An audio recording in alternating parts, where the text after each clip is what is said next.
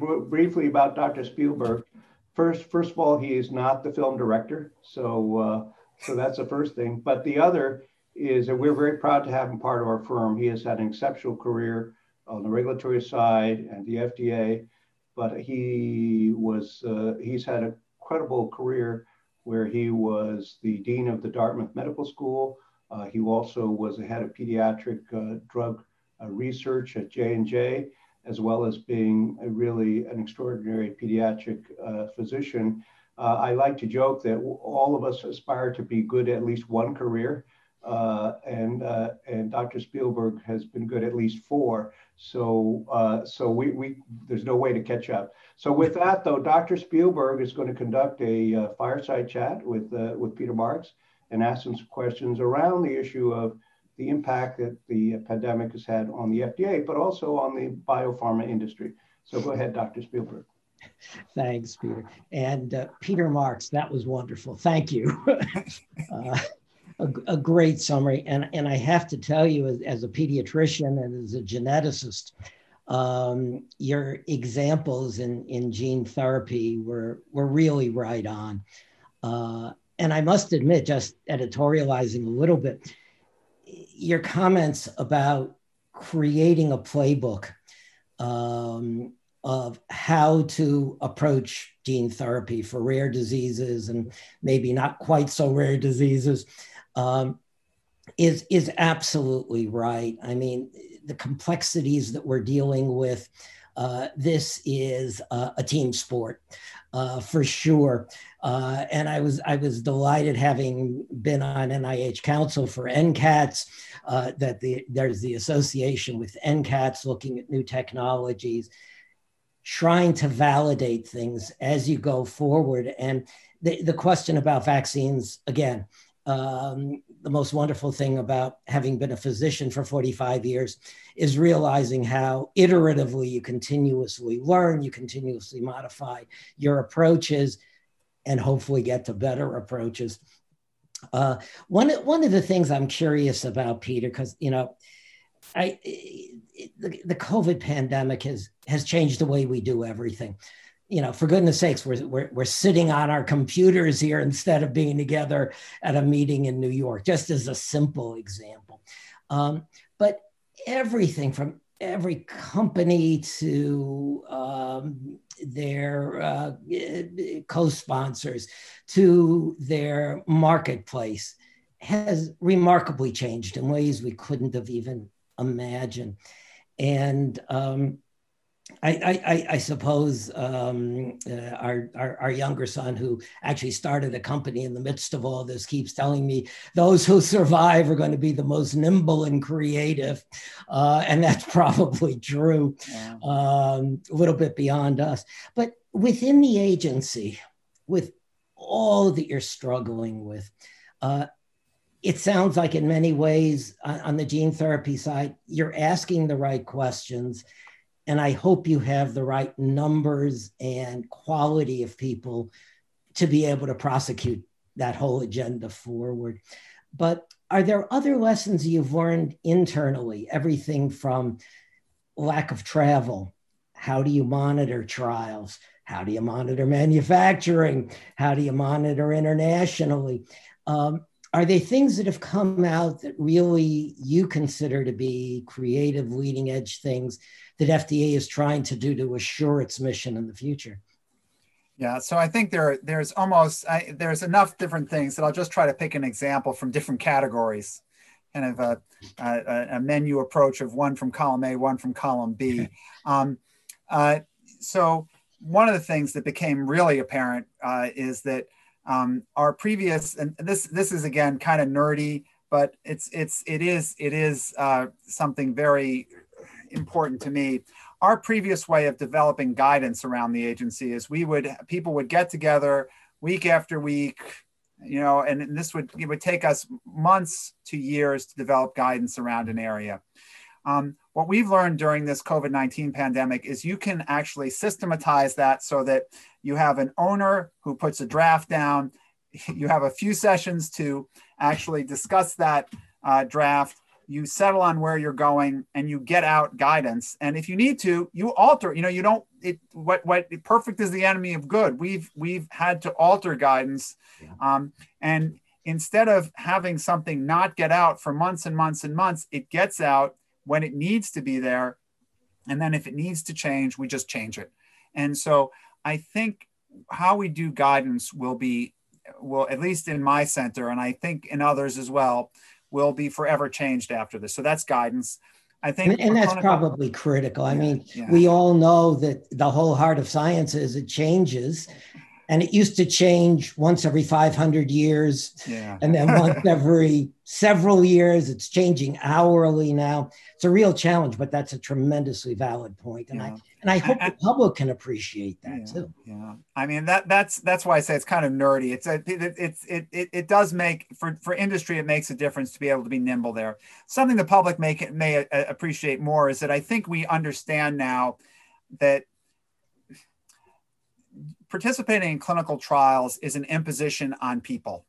And to the extent that we can start using our technologies, wearables, remote monitoring to, to decrease the burden for participating in trials we think that's a good thing i mean for trials that trials that relied more of those to begin with right we're doing much better in the pandemic than trials that required mm-hmm. in hospital visits particularly when clinics closed so mm-hmm. i think you'll see us move towards um, and and it won't just be i think it won't just be um, wearables, those types of things. It might also be the actual design of the trials themselves, where I think we may start to see more pragmatic trials with less burden on on people, so they we have more participants in trials. I think that's also something we're learning from from many trials going on during COVID 19, which is the trials that are successful are the ones that are somewhat more pragmatic, that don't require a tremendous amount of assessment because assessment's hard to do in the middle of a pandemic. Um, they're the ones where uh, the patients can report, self report in a diary. Uh, there can be simple uh, measures that doctors can, uh, can see or other healthcare providers can see. So I think that also will be something that will come out of, out of this.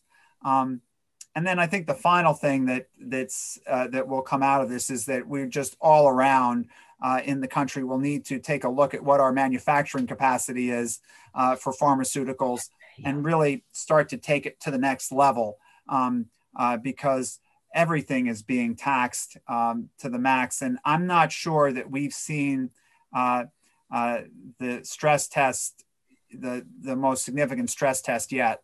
I think the next couple months may may bring us to new levels of of stress, but we'll see. I hope I'm wrong. Many things about this pandemic, I've I really hope I'm wrong about. Peter, in in in that regard, you know, we you know, there's been lots of discussion over the last year about supply chains.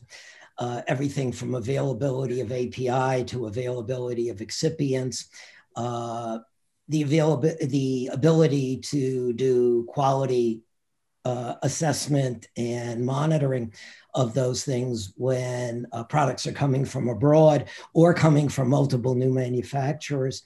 Um, wh- wh- where are you with respect to those issues? Yeah, so we're trying to do our best in in, in a situation where we're limited, right? We're trying not to have to send. We, the, the goal is not to have to send people into harm's way, yeah. um, and so we're doing our best with essentially desk audits, looking at paper that we can get for materials, leveraging um, leveraging information we can get from uh, local inspectors that are going into places, um, uh, and uh, uh, looking at inspectional histories. In other words, some places we might have not have inspected exactly the product in question, but we inspected another product at that facility and they had a clean bill of health. So by inference. Um, so we're we're trying to use everything at our at our means. This is a challenging area, though, yeah. um, uh, and you know, for certain things where we feel really obligated to, for instance, COVID nineteen vaccines, we've been making site visits as need be um, uh, to uh, uh to make sure we're comfortable. But um, it's very challenging because uh, you know, anytime you send people out into the field now, um, there is a significant chance, and it's happened, that they will get uh, they will be exposed to COVID nineteen, and that leads to a whole nother uh, set of issues. You know, I I haven't seen my physician in well this year. Uh, and I've done a couple of telemed things. Uh, and I've actually been impressed, as he has. He, he's a senior guy, has been in medicine a long time, uh, about how to acquire information he did not think was acquirable prior to this using electronics. Have you done Zoom audits? I'm just curious. Uh, you know, we're we're we're exploring it. We actually are, and I think that's that's a really exciting it's it's something uh, that is useful. The concern is for here here's here's here's the problem with Zoom audits. For the honest, Zoom audits would be great, right? Because they take you to all places around their facility, including the ones that they might have a little bit of concern about. The yeah. problem is that, that, there's no substitute for a human like sticking around. You know, I mean, I guess I guess what you'd have to do with a Zoom audit is you'd have to tell them, please send us the architectural diagram of your facility. And now we're going to go around, Where you going right, everyone. Um, and maybe that's actually, you know what? You might want to, you might want to uh, mark down that we thought of that one here. Um, uh, but um, I hope I hope some good comes out of a meeting yeah, like yeah. Well, but but your point is we, we have been thinking we have been been sure. exploring this and we have done some Zoom issues. That the issue has been this concern about whether you know someone would point the camera away from. I, am all kidding aside. Uh, you know no. whether it be possible to cover up things. It, again, it's not a problem for those who are honest and who want to uh, have quality improvement. But unfortunately, um, we know at FDA, unfortunately, because we have a lot of uh, products, that there are some out there uh, that will do things that are less than fully transparent. Mm, I'm trying to, I, am not good at using euphemisms. Yeah. Sorry. Got the point. Well, in, in, in that regard, I, I, I, know the agency has come out with a guidance rather rapidly um, on uh, cybersecurity and remote monitoring issues. Um, have you developed any experience around that? you know, uh, you know, I don't know, hackability of wearables or whatever that that might both from a patient perspective lead to questions by patients um, where you could uh, hopefully provide a, a, an additional degree of confidence uh, or um, uh, has there been anything in that realm that you're aware of you know, I, I can't say that I'm aware of anything on the negative side, but I can tell you that the Center for Devices and Radiologic Health has a group that is committed. They, they're basically devoted to dealing with this issue because it's become an increasingly uh, one of increasing concern, right? I mean, I mean, just think about you don't you know, and and and people who are listening may think, what are these guys talking about? Like hacking my watch? No, the problem is hacking my AICD, my automated uh, internal, uh, you know, uh, converted defibrillator. You don't want somebody uh, uh, to be shocking your heart um, uh, because they've hacked into your your cardioverter. Um, so, um, you know, or your pacemaker for that matter, and changing the mm-hmm. rate um, or turning it off. Um, so these are things that actually are important, and and you know you would think that nobody would try to do sinister stuff like this. But unfortunately, if it can be done, people seem to try it. Yeah. Yeah, yeah. Dr. Spielberg, last uh, last question to stay on, try to stay on time. Okay, no, I, I, I was cognizant of that, Peter. I was looking at my clock on the wall right. and realized we got to move. Yeah. Uh, uh, oh, um, have you heard much um, uh, from sponsors uh, with respect to their ability to prosecute clinical trials at clinical trial sites. Mm-hmm. Um, I know uh, I've talked to colleagues who have clinical trials at their sites who tell me, you know, their colleagues don't have time to get an extra vial of blood mm-hmm. in the ICU, uh, et cetera. Uh, and any thoughts about how to deal with that in a creative way. Yeah, this is this is really going to, I think, be one of the things that when we, I, I, I suspect, we'll start to come out of this winter, uh, hopefully, starting to see COVID nineteen fading as we come into next summer. And unfortunately, I think when we look back, we're going to see a lot of trials which have been. I, I've heard from some some trials, the more pragmatic trials, have been able to kind of kind of get by, but ones that have required lots of some trials require biopsy procedures or multiple blood draws, yeah. and some of those have fallen off. And, and and because there's so much disorganization here due to the pandemic, I don't know. It's going to be a little bit like a hurricane where until until the, the you know the winds clear and the sky is is clear again, we might not know for some of these trials how badly they've been affected. Um, our own center is going to probably put in, a, in into place as we come into spring kind of an evaluation process to help people figure out you know what can you what can you salvage from your trial um, because through hmm. these gene therapy trials where you got it where you can't redose we need to try to salvage as much as we can. Yeah. But there are other trials as well. Yeah. Listen peter since that was my last question yes. I just want to thank you and all your colleagues at fda uh, you're keeping us going through a very difficult time, and just know it's appreciated deeply. Yeah, and I I would bear that, and I want to thank you so much for agreeing to speak. This is such an important topic, and the work that you're doing is so important. And uh, and and I think your sharing your perspectives has been very valuable to everyone who is attending. I also want to say that you know, uh, I hope you're getting more than three hours of sleep, but, but my guess is that's not uh, that's not true.